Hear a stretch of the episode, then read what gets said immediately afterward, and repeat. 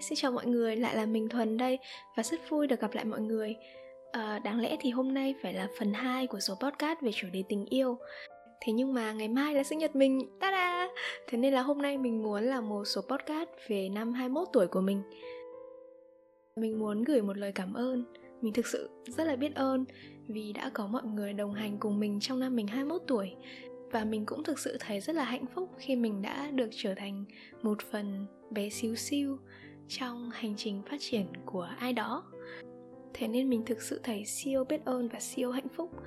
Thôi nói chung là không lòng vòng nữa bây giờ tụi mình cùng vào podcast nhé hồi trước mình đọc được một bài viết nói là con người thì sẽ trưởng thành theo mỗi giai đoạn 3 năm. Thì mình thấy với bản thân mình thì đúng. À, hồi năm 18 tuổi nhá mình là một chó siêu ngu mình là một chuyện kiểu một chuyện kiểu siêu ngu ấy thế là quỹ đạo cuộc đời mình rẽ sang một hướng mới hoàn toàn. Nếu mà hỏi hồi mình 15 tuổi xem là có bao giờ tưởng tượng lúc lớn lên mình như thế này không Thì chắc chắn là cô bé đấy sẽ không bao giờ tưởng tượng ra ấy. Mình cũng không biết là tốt hay xấu nhưng mà ừ, có những chuyện mà đã đã khiến quỹ đạo cuộc đời mình thay đổi hoàn toàn Đến nỗi mà những người bạn cấp 2, cấp 3 của mình ấy Không bao giờ ngờ là bây giờ mình như thế này.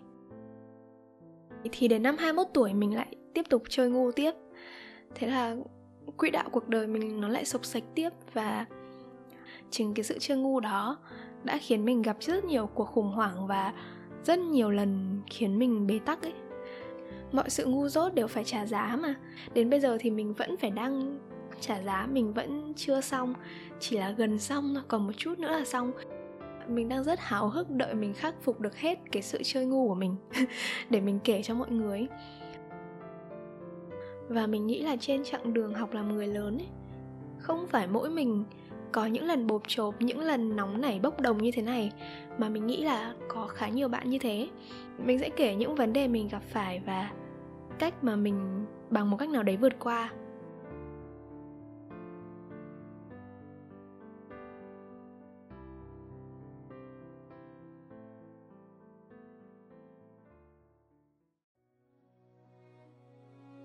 Hồi mình còn bé tí ti thì ông nội mình nói với mình là Con có biết thế nào là một cuộc đời thành công không?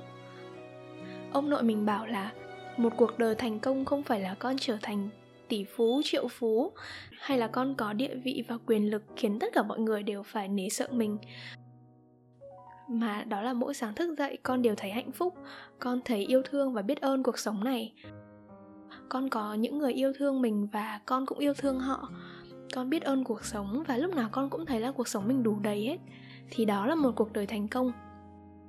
Hồi đó thì mình còn bé lắm, mình chưa hiểu được những điều ông nội mình nói đâu. Nhưng mà những cái câu nói đó đã đóng đinh trong đầu mình.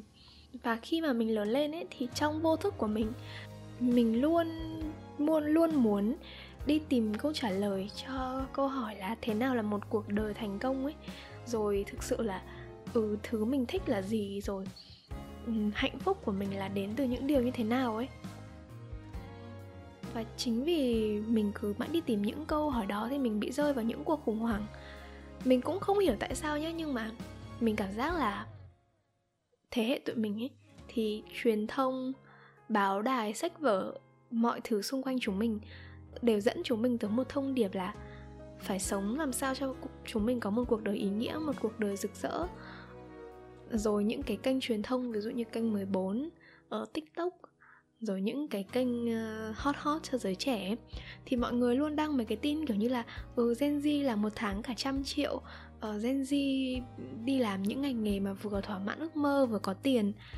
Điều đó khiến cho những bạn Gen Z nào mà có một cuộc đời không được như thế thì họ sẽ cảm giác như mình là một đứa yếu kém ấy cái này là không phải mình tự nói như thế nha, mà mình thực sự đã xem những cái bản tin, những cái đoạn video như thế và mình xuống đọc ở phần bình luận ấy, thì có rất là nhiều bạn Gen Z, mình nghĩ là số đông luôn ấy, ở bên dưới comment là ờ cuộc sống mình không được như này. Xong cảm giác như mình thảm hại, mình thất bại, mình loser các thứ ấy. Nhưng mà mình thấy được là chính những thứ như thế, nó góp một phần khiến bản thân mình rơi vào những cuộc khủng hoảng. Và mình nghĩ không chỉ bản thân mình đâu, mà khá nhiều bạn trẻ ở độ tuổi như mình sẽ rơi vào khá nhiều những cuộc khủng hoảng, phổ biến nhất là khủng hoảng hiện sinh và khủng hoảng căn tính. Hiểu nôm na thì khủng hoảng căn tính, tức là trạng thái mà chúng mình không hiểu rõ bản thân, không biết điểm mạnh, điểm yếu, tính cách của mình như thế nào hết.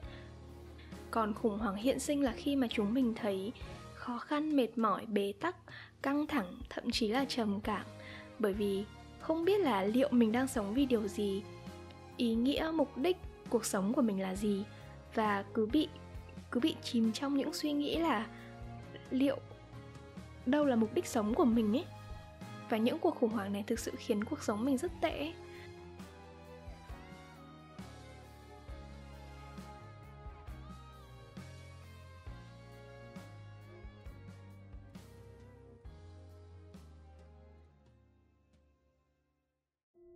cái này là mình phỏng đoán thôi nhé ngày nay thì rất nhiều người trẻ như tụi mình bị khủng hoảng căn tính. Tụi mình không hiểu bản thân mình là ai. Thế nên là tụi mình bị ám ảnh bởi chiêm tinh thần số học và những bài trắc nghiệm tính cách. Bởi vì tụi mình không hiểu rõ bản thân mình là ai mà. Thế nên chúng mình cần một thứ gì đó để định nghĩa con người mình để giải mã và hiểu sâu bản thân mình hơn. Mình không nói những thứ đó là xấu nha. Thế nhưng mà dù là chiêm tinh thần số học những bài trắc nghiệm tính cách thì tất cả những thứ đó đều là thống kê. Và thống kê thì luôn có sai số. Không bao giờ có một thống kê nào mà đúng đến 100% được. Và vô hình chung khi mà chúng mình tin vào chiêm tinh, chúng mình bị ám ảnh vào chiêm tinh, vào thần số học, vào những bài trắc nghiệm tính cách ấy, chúng mình tin hoàn toàn vào những phán quyết đó và định nghĩa con người mình theo hướng đó. Mọi người sẽ tự dán nhãn mình, tự cho mình vào tệp con người đó và hành xử như thế. Khi mà chúng mình tự dán nhãn cho bản thân ấy, thì vô hình chung đang tự giới hạn chính bản thân mình bởi vì mỗi con người có một cấu tạo gen riêng nhé có những môi trường sống riêng sự giáo dục riêng rất là nhiều thứ ảnh hưởng tới sự phát triển tính cách và cách hành xử của một con người ấy. và những cái sự chiêm tinh thần số học hay kể cả có là đi bói toán cái gì đi nữa ấy, nó cũng chỉ nhiều nhất là đúng được tầm 50 60% là đúng lắm rồi ấy. Thế nên là nếu mà có những bạn nào bị ám ảnh đến mức ví dụ như là bởi vì anh ta cung thiên bình nên không yêu nữa, hoặc là ừ bởi vì cô ấy là sử nữ tháng 9 nên không yêu nữa, thì cái đấy là, cái đấy là hơi bị quá nha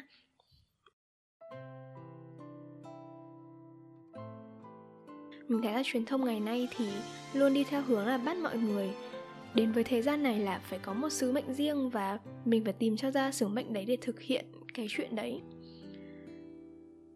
thế nên là nó khiến mình lâm vào cuộc khủng hoảng hiện sinh như lúc nãy mình nói. Nhưng mà hôm nọ mình mới xem được một cái video của TED thì ở trong đấy người ta nói là cái người đầu tiên mà tạo ra thuyết hiện sinh ấy. Thuyết hiện sinh tức là thứ mà đã đẻ ra khủng hoảng hiện sinh ấy. Thuyết hiện sinh thì người ta cho rằng là ờ, ở mỗi con người lúc mà đến với thế giới này thì đều có một sứ mệnh và chúng mình phải thực hiện được sứ mệnh đó, phải sống có mục đích, kiểu vậy thế nên là con người luôn luôn mải mê đi tìm mục đích sống của mình. Mình sống vì điều gì để không bị lâm vào khủng hoảng hiện sinh ấy? Không lâu sau lại có một cái ông khác, ông ấy tạo ra một cái thuyết gọi là thuyết phi lý. Thì ông ấy cho rằng là thế giới này mọi thứ là vô nghĩa. Trên đời này chả có thứ gì có nghĩa, cả mọi thứ đều là vô nghĩa. Những câu nói như kiểu là khi bạn mong điều gì thì cả vũ trụ sẽ thực hiện điều đấy cho bạn. Rồi là Ờ, bla bla, mấy thứ đấy là hoàn toàn là lừa gạt hết. Mọi thứ đấy là điều hoàn toàn không có thật.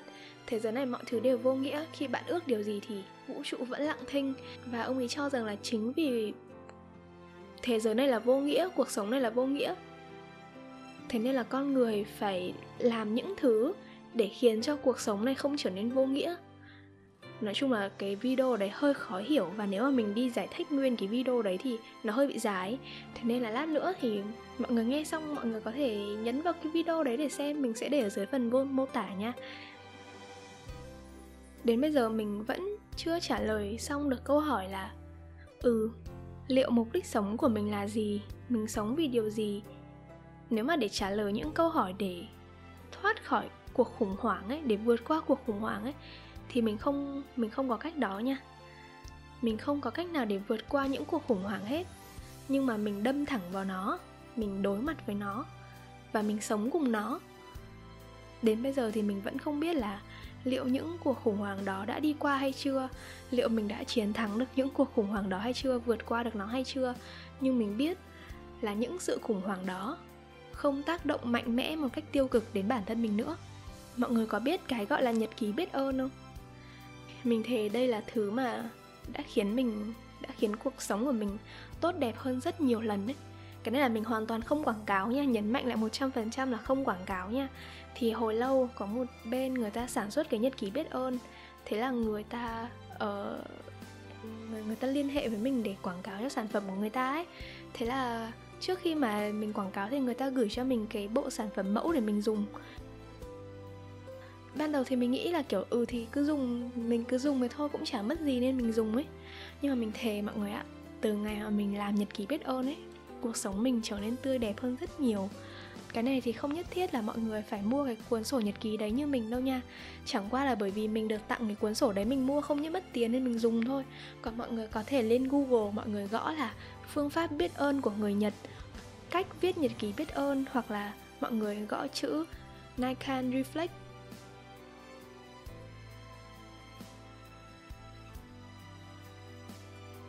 Thế nên là mình nói thật, mình, cái này là mình thật lòng, rất rất thật lòng. Nếu mà mọi người đang cảm thấy bế tắc trong cuộc sống nhé, hãy thử viết nhật ký biết ơn đi. Hãy thử lên google gõ là cách viết nhật ký biết ơn. Xong rồi mua một cuốn sổ bình thường hoặc không thì nốt vào điện thoại cũng được. Nhưng mà ngày nào cũng phải viết nha. Ngày nào cũng phải viết nhật ký biết ơn nha. Mình thề là mọi người sẽ thay đổi rất nhiều.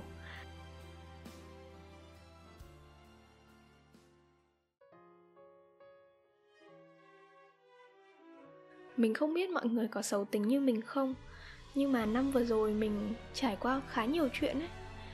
Và mình cũng không hiểu tại sao những lúc mà cuộc sống mình không ổn lắm, thì mình rất dễ cáu giận với những người thân yêu của mình.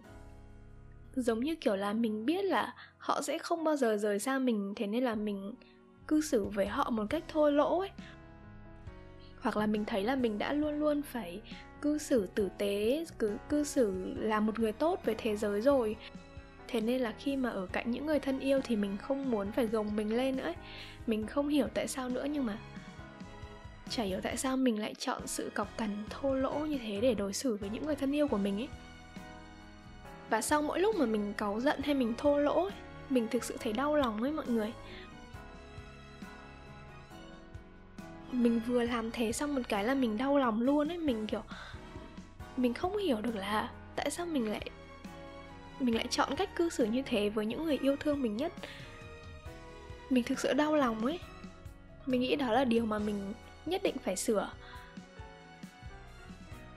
Và có một điều đáng xấu hổ hơn là, đáng lẽ mà khi mà mình biết mình sai thì mình phải đi xin lỗi, đúng không? Đáng lẽ mình phải bảo là, con xin lỗi mẹ vì con đã cư xử không đúng, hoặc là, em xin lỗi anh vì em đã như thế, đúng không? Không, mọi người ạ. Sau mỗi lần như thế, nhiều khi mình lơ đi mình mình sẽ bù đắp cho người ta bằng cách là uh, nấu cho họ một món ăn ngon hay là kiểu cư xử tốt với người ta hoặc mua quà cho người ta ấy. Nhưng mình chưa bao giờ nói ra lời xin lỗi hết. Thế nên là trong năm vừa rồi thì mình đã thay đổi một điều là mình đã biết nói lời cảm ơn và lời xin lỗi. Kể cả khi đó là những người thân thiết với mình những người thân yêu gia đình bạn thân người yêu của mình thì khi mà mình phạm lỗi, mình cũng cần nói lời xin lỗi một cách rõ ràng. Và khi mà họ làm điều gì đó cho mình, thì mình cũng cần phải cảm ơn. Vì mình nghĩ là trước đây thì mình luôn có kiểu vì thân thiết nên là mình ngại nói ra lời cảm ơn và lời xin lỗi. Nhưng mà dạo gần đây thì mình bắt đầu thấy là nếu mà mình không nói lời cảm ơn và lời xin lỗi dần dần như thế nhiều thì mình sẽ coi những thứ mà họ làm cho mình là điều hiển nhiên ấy. Những điều tốt họ làm cho mình là điều hiển nhiên. Những chuyện không ổn lắm mình làm với họ cũng là điều bình thường ấy. Thì mình không muốn như thế, mình không co, mình không muốn coi những chuyện như thế là bình thường.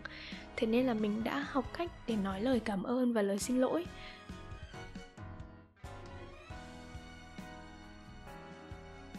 Nói chung là năm 21 tuổi vừa rồi của mình bất ổn lắm. Nó siêu bất ổn luôn đấy mọi người lúc mà mình nghĩ là mọi thứ đã ổn nhá. À, không nó vẫn chưa ổn. Nếu mà bạn nào có đầu tư chứng khoán thì chắc là sẽ biết tới mấy cái chu kỳ.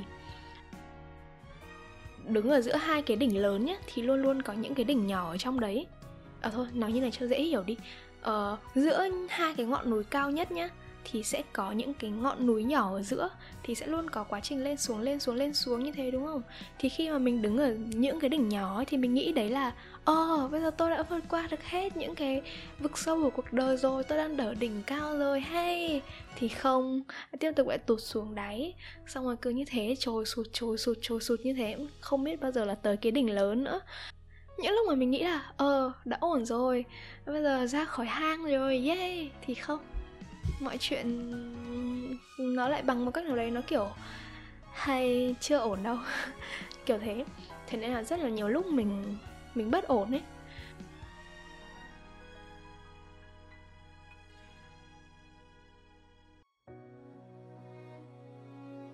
Có một hôm mình gọi điện về nhà, mình vẫn cố tỏ ra ổn thỏa, tỏ ra như là không có chuyện gì hết. Nhưng mà mẹ mình mà, mẹ mình đẻ ra mình mà mẹ mình biết mình như nào chứ? Thế là mẹ mình nói là có chuyện gì đúng không? Dạo này da rẻ xanh sao thế, tóc rụng nhiều xong tóc còn mọc lên tè le, xong rồi mụn nhọt các thứ. Đang có chuyện gì đúng không? Thế là mình cũng không muốn mẹ lo lắng ấy. Mình cũng bảo là không, cũng vài vấn đề nhỏ nhỏ thôi mà không sao. Thế là mẹ mình nói là ừ mẹ cũng chả giúp được gì nhưng nếu mà con thiếu tiền thì mẹ gửi cho. Thế là tự dưng mình nghe mẹ mình nói xong thế mình khóc ấy. Mình khóc rõ to luôn, mình cảm giác kiểu mình lớn đến mức mà những vấn đề của mình, ba mẹ mình không thể giải quyết cho mình được nữa ấy. Mình đã lớn, mình bước vào một thế giới khác và ba mẹ mình không hiểu về thế giới này được nữa. Họ chỉ có thể chọn đứng từ xa. Họ biết về thế giới đó qua lời kể của mình thôi và họ chỉ có thể chọn tin mình vô điều kiện ấy. Thế là mình mình cảm giác như là ờ ừ, mình lớn rất rồi thế là tự dưng là mình khóc.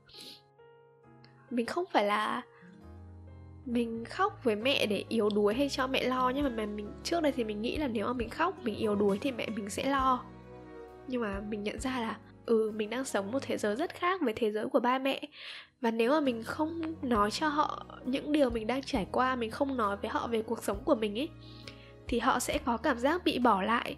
Họ sẽ có cảm giác là mình bỏ quên họ ấy. Và họ không thực sự biết là ừ cuộc sống của con họ có ổn không? Nó đang gặp vấn đề gì mà?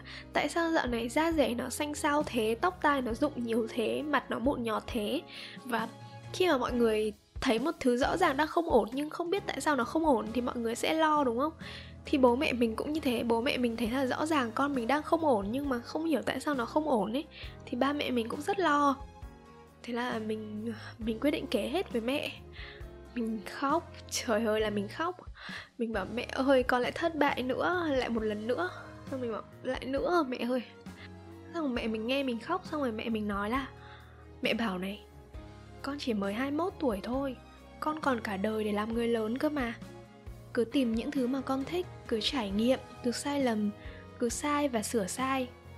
Mẹ mình nhắc lại những lần mà mình đã đấu tranh rất nhiều để được đi những con đường mà mình muốn đi.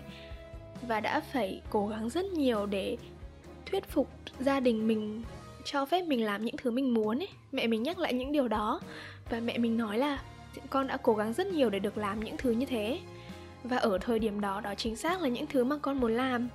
Thế nên là hãy tiếp tục tận hưởng hành trình này. Con còn rất nhỏ còn rất trẻ, chỉ mới 21 thôi. Còn cả đời để làm người lớn cơ mà. Thế nên là hãy cứ sống vui vẻ, cứ sống bình thường đi. Hãy cứ sống vui vẻ đi. Cứ bước tiếp để đừng có gồng gánh trên lưng quá nhiều thứ như thế. Con không cần phải làm như thế.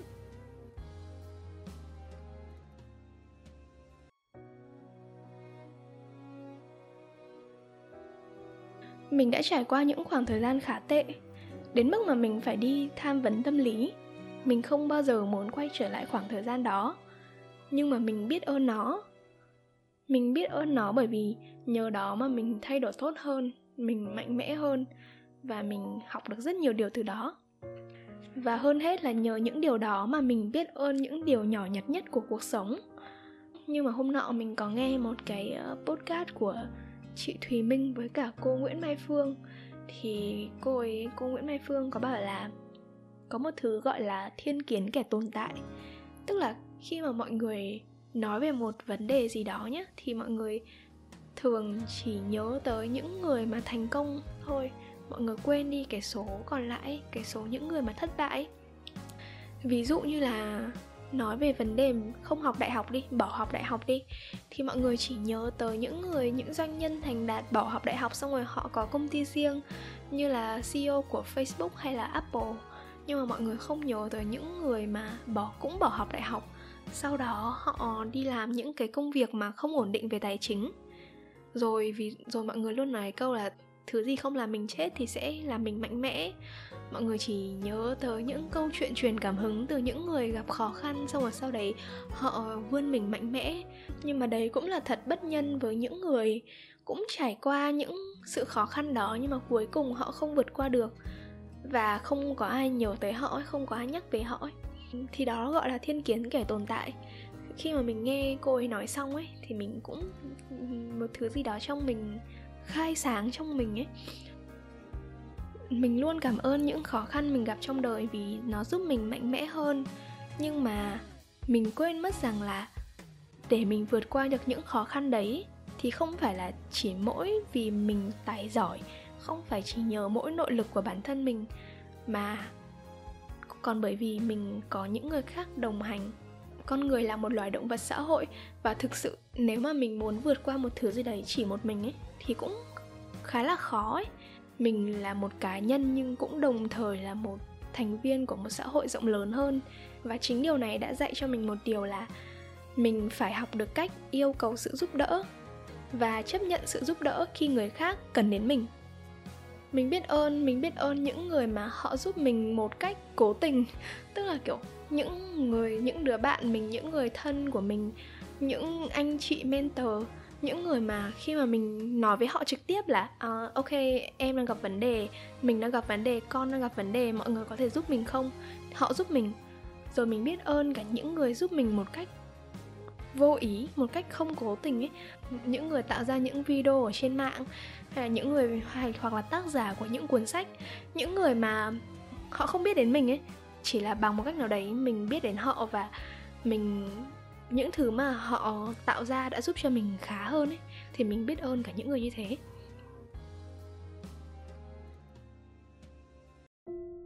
Và chính vì mình đã ở trong những giai đoạn tồi tệ rồi, thế nên là cũng tạo cho mình một kỹ năng là mình dễ thông cảm và thấu hiểu cho người khác hơn. Có những người nhé trông họ rất bình thường, trông họ có vẻ không có vấn đề gì đâu. Nhưng mà khi mình tiếp xúc sâu rồi, mình được lắng nghe những câu chuyện của họ ấy mình thấy là ở họ cũng có những nỗi đau, cũng có những sai lầm, có những vấp ngã, có những điều ám ảnh họ. Họ cũng có những cuộc khủng hoảng như biết bao nhiêu người khác. Không phải là cuộc sống của ai cũng dễ dàng như cách họ thể hiện bên ngoài. Chính những điều như thế đã khiến mình thấu hiểu cho người khác hơn và biết thông cảm cho mọi người hơn. Và trong quá trình mình đi giúp đỡ và nhận sự giúp đỡ từ những người khác thì mình hiểu được một điều là một phần trong kỹ năng giúp đỡ người khác là mình phải biết lắng nghe. Hồi trước mình là một người rất tệ trong việc lắng nghe. Khi mà mình thấy một người bạn của mình buồn ấy, thì mình ngay lập tức muốn bạn vui lên. Ngay lập tức nói bạn cố lên rồi vội vàng đưa ra những lời khuyên, những giải pháp cho bạn. Nhưng mà đó không phải là điều mà bạn mình cần. Điều mà bạn mình cần là được nghe, được thấu hiểu, được có một cái ôm và điều quan trọng nhất là mình phải cho họ được cảm giác an toàn, chứ không phải là mình cố sửa những điều họ nói, rồi thể hiện là ừ tao đồng ý với mày, tao không đồng ý với mày. Đây không phải là lúc để nói những điều như thế. Khi mà bạn mình gặp vấn đề và kể cho mình, thì điều quan trọng nhất là mình phải cho họ cảm giác an toàn để họ nói ra những điều mà họ muốn nói và chúng mình đừng cố để sửa chữa những điều họ nói. Đừng nói là ừ tao đồng ý, tao không đồng ý, hay là mày làm như thế này là sai rồi. Đây không phải là lúc nói những điều như thế. Họ đơn giản chỉ là muốn tìm một người nghe họ nói và tâm sự thôi, chứ không phải là tìm một người để nói là ừ thế này là sai, thế này là đúng, cần phải giải quyết vấn đề như thế này.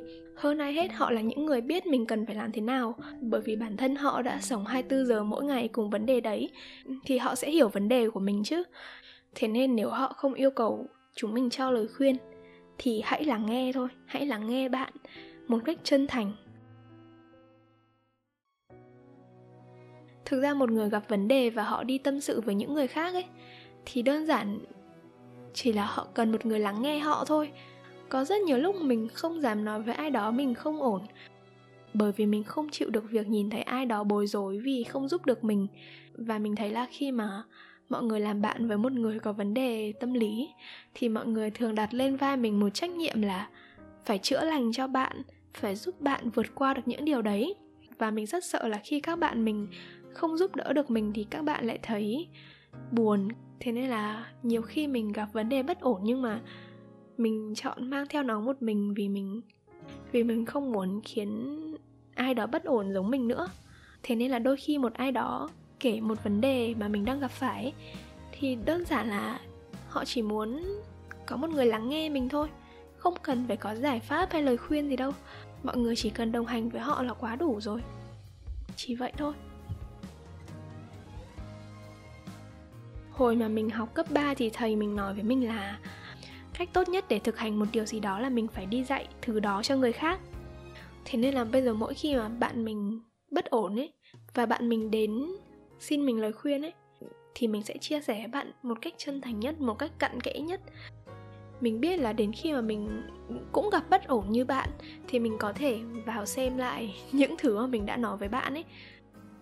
Bình thường chúng mình là những người sáng suốt, đúng không? Nhưng mà khi gặp vấn đề rồi thì lại không sáng suốt như thế nữa. Khi mà chúng mình ở trong một vấn đề nào đó thì chúng mình thường có xu hướng là phóng đại mọi việc lên. Rồi những suy nghĩ trong đầu cứ rối tung lên chả đâu vào đâu hết mọi thứ rối bong bong lên và tụi mình chả biết phải gỡ rối như nào hết. Thì những lúc như thế, mình lại vào tin nhắn cũ của mình với bạn. Xong mình xem lại là à ngày xưa mình tư vấn cho bạn như này này, thì bây giờ mình chỉ cần làm theo như thế là được thôi. Hoặc là nếu mà mọi người có một người bạn đủ thân, thì những lúc như thế nên nên nói với bạn, nên yêu cầu sự giúp đỡ từ những người khác. Bởi vì một người đứng từ bên ngoài lúc nào cũng nhìn được toàn cảnh câu chuyện và và tìm được nút thắt ở đâu để gỡ rối hơn ấy nếu mà bạn nào có follow insta của mình, cái cái insta the podcast độc thuần ấy, thì cái story mới nhất mình nói là dạo này mình đang gặp vài vấn đề trong chuyện sản xuất nội dung trên mạng. Và thậm chí là mình nghĩ đến chuyện là mình muốn tạm dừng tạm dừng sản xuất podcast luôn ấy.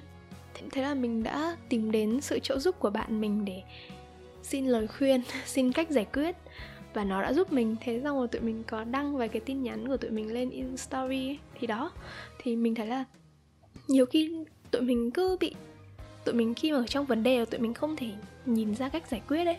Thì những những, những lúc như thế nên nên đi tìm sự giúp đỡ từ những người khác. Chứ không phải lúc nào cái chuyện tự mình vượt qua tự mình chịu đựng không phải lúc nào chúng mình cũng có đủ sự tỉnh táo để làm những điều như thế.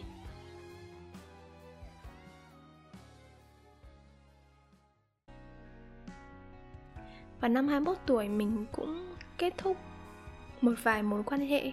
Không chỉ là mối quan hệ yêu đương nhé Mà còn là mối quan hệ bạn bè cơ. Mình thấy từ bạn thân cũ nghe còn đau lòng hơn cả người yêu cũ nữa. Tình yêu thì sẽ có chia tay, có kết thúc rõ ràng Nhưng mà tình bạn thì không như thế. Đến một lúc nào đấy tụi mình thấy chặng đường phát triển của hai đứa không giống nhau nữa Thì hai đứa sẽ tách nhau ra dần dần. Mình biết là trưởng thành là khi chúng mình phải kết thúc một vài mối quan hệ. Và nên thấy ổn với chuyện sẽ có người đến và người đi trong cuộc đời mình. Mình biết hết chứ, mình hiểu những điều đó chứ. Nhưng mà mình vẫn buồn, mình vẫn thấy khó để chấp nhận. Có những mối quan hệ nha, cho dù mình biết là rồi nó sẽ phải kết thúc, và đến khi nó kết thúc thật rồi thì mình vẫn không bao giờ hối hận vì nó đã bắt đầu. Và nếu có được chọn lại một lần nữa thì mình chắc chắn là mình vẫn chọn sự bắt đầu đó. Mình luôn thấy biết ơn vì đã được đồng hành cùng họ trên một chặng đường. Và đến lúc cả hai không thể đồng hành cùng với nhau nữa thì thì buộc phải kết thúc thôi. Mình mình luôn thấy hạnh phúc vì mối quan hệ đó đã bắt đầu.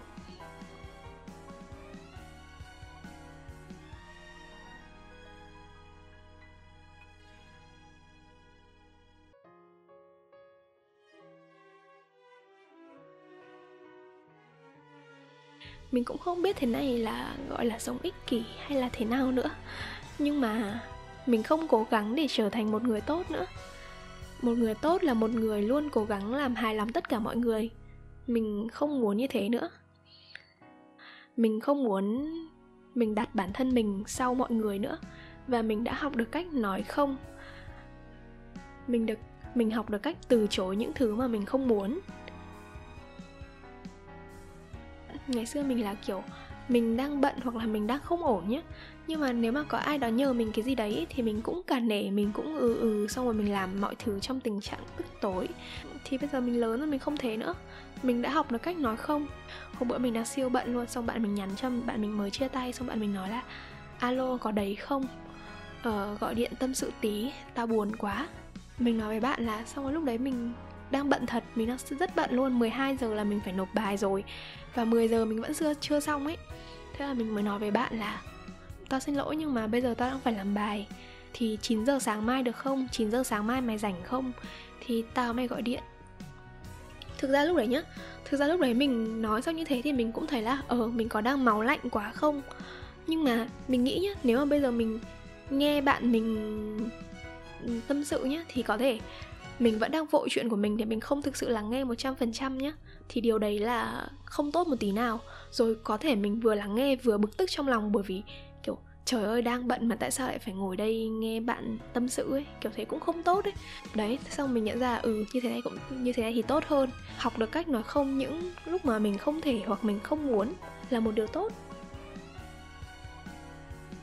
Và đương nhiên là khi mà mình trở nên như thế thì sẽ không nhiều người thích mình như trước nữa nhưng mà mình nhận ra là nếu mà mình có những người không thích mình ấy, nhìn ở khía cạnh tích cực thì đó là khi mà chúng mình đang đối xử tốt với bản thân mình. Chúng mình có sự kết nối rất tốt với bản thân. Mình sống là chính mình và đặt chất lượng cuộc sống của mình lên đầu tiên, lên trước tiên. Hồi trước mình là một người overthinking, một người nhạy cảm và mình luôn cố gắng làm hài lòng tất cả mọi người nhưng mà mình nhận ra làm như thế không tốt một chút nào hết. Bởi vì khi mà mình cố gắng làm hài lòng tất cả mọi người và mình không nói ra những thứ mà mình thấy khó chịu ấy, thì những người khác sẽ không bao giờ biết là có một vài điều nhỏ nhặt họ làm có thể khiến mình thấy buồn, hoặc là họ sẽ không biết là những lời nói vô ý của họ sẽ khiến mình đau. Rồi tất cả mọi người xung quanh mình cũng không biết là ờ mình sẽ vui vì điều gì, mình buồn vì điều gì, mình tức giận vì điều gì và những điều như thế ảnh hưởng tới tinh thần của mình rất nhiều ấy. Thế nên bây giờ, mình không muốn đặt bản thân mình sau những người khác nữa. Mình chỉ muốn làm một người tử tế thôi. Mình không phải là một người tốt, một người được tất cả mọi người yêu thích như trước đây nữa.